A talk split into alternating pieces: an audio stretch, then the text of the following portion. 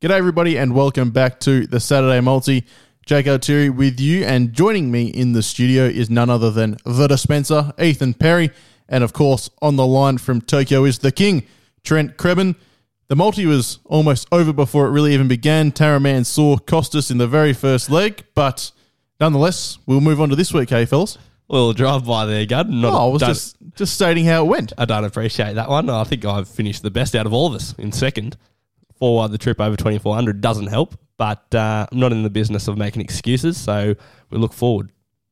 Yeah, I think Gunn is definitely uh, unjustified with the drive-by thing. Is I think, yeah, both the Spencer and I ran ran a placing. I think both ran second, so um, that's disappointing from from the Gunn. He's really letting the team down lately. But look, we we move on, and um, we're going a bit wide this week.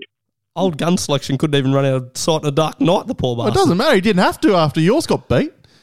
Anyway, anyway, we'll, we'll move on and you can redeem yourself because the dispenser is the first leg of this week's multi as well. Heading back to South Australia, Morphettville race two, number five, Jet Jitsu, and you're going him the win. Correct, gun. We're looking ahead. Jet Jitsu, pretty hard to miss the run of this fella last start, to be fair. He flashed home at Flemington, narrowly missing there behind Anilla, who's shooting for four on the bounce this weekend. Um, he looks to face an easier assignment this time, in all fairness, over in South Australia. Booking of leading Noop, Barend Vorster, another big push for his chances. I just think he'll be way too hard, hard to hold out. Morphettville race two, number five, Jet Jitsu is the first leg, and we'll take him at about $2.90 at the time of recording.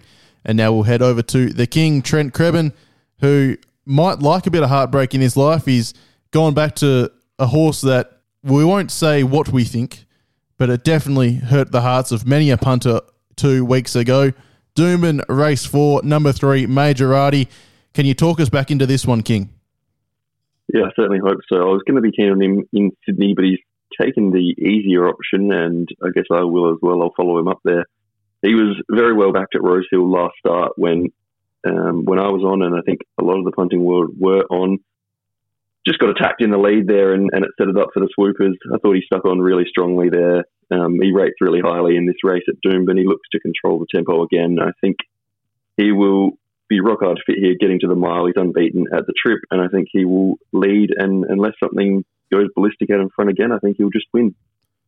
That's good to hear. Doomben, race four, number three, Majorati to bounce back as the second leg of this weekend's multi.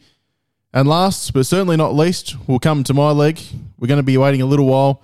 I think both your legs are about one o'clock, two o'clock in the afternoon, but it'll be seven o'clock or just after when Ascot race seven, number two, all the King's men go around and salutes to see the multi come out on top. Five of the nine in this field come through the Breeders' Classic at Pinjarra last start, where all the King's men got the job done. He was ridden back that day and was a huge sectional markup on that occasion as they went pretty slow out in front. He now draws to sit much closer, which he has done previously in his career. Barrier three means he should be right in behind the speed. And if they do what they did last night, where they go slow, I think you'll beat them by further. And if they go faster, I think you'll beat them by further as well.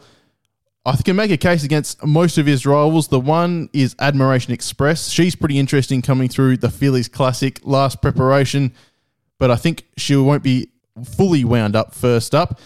And I think all the King's men at about $2.60 can get the job done and hopefully bring up the first win for the Saturday multi this weekend.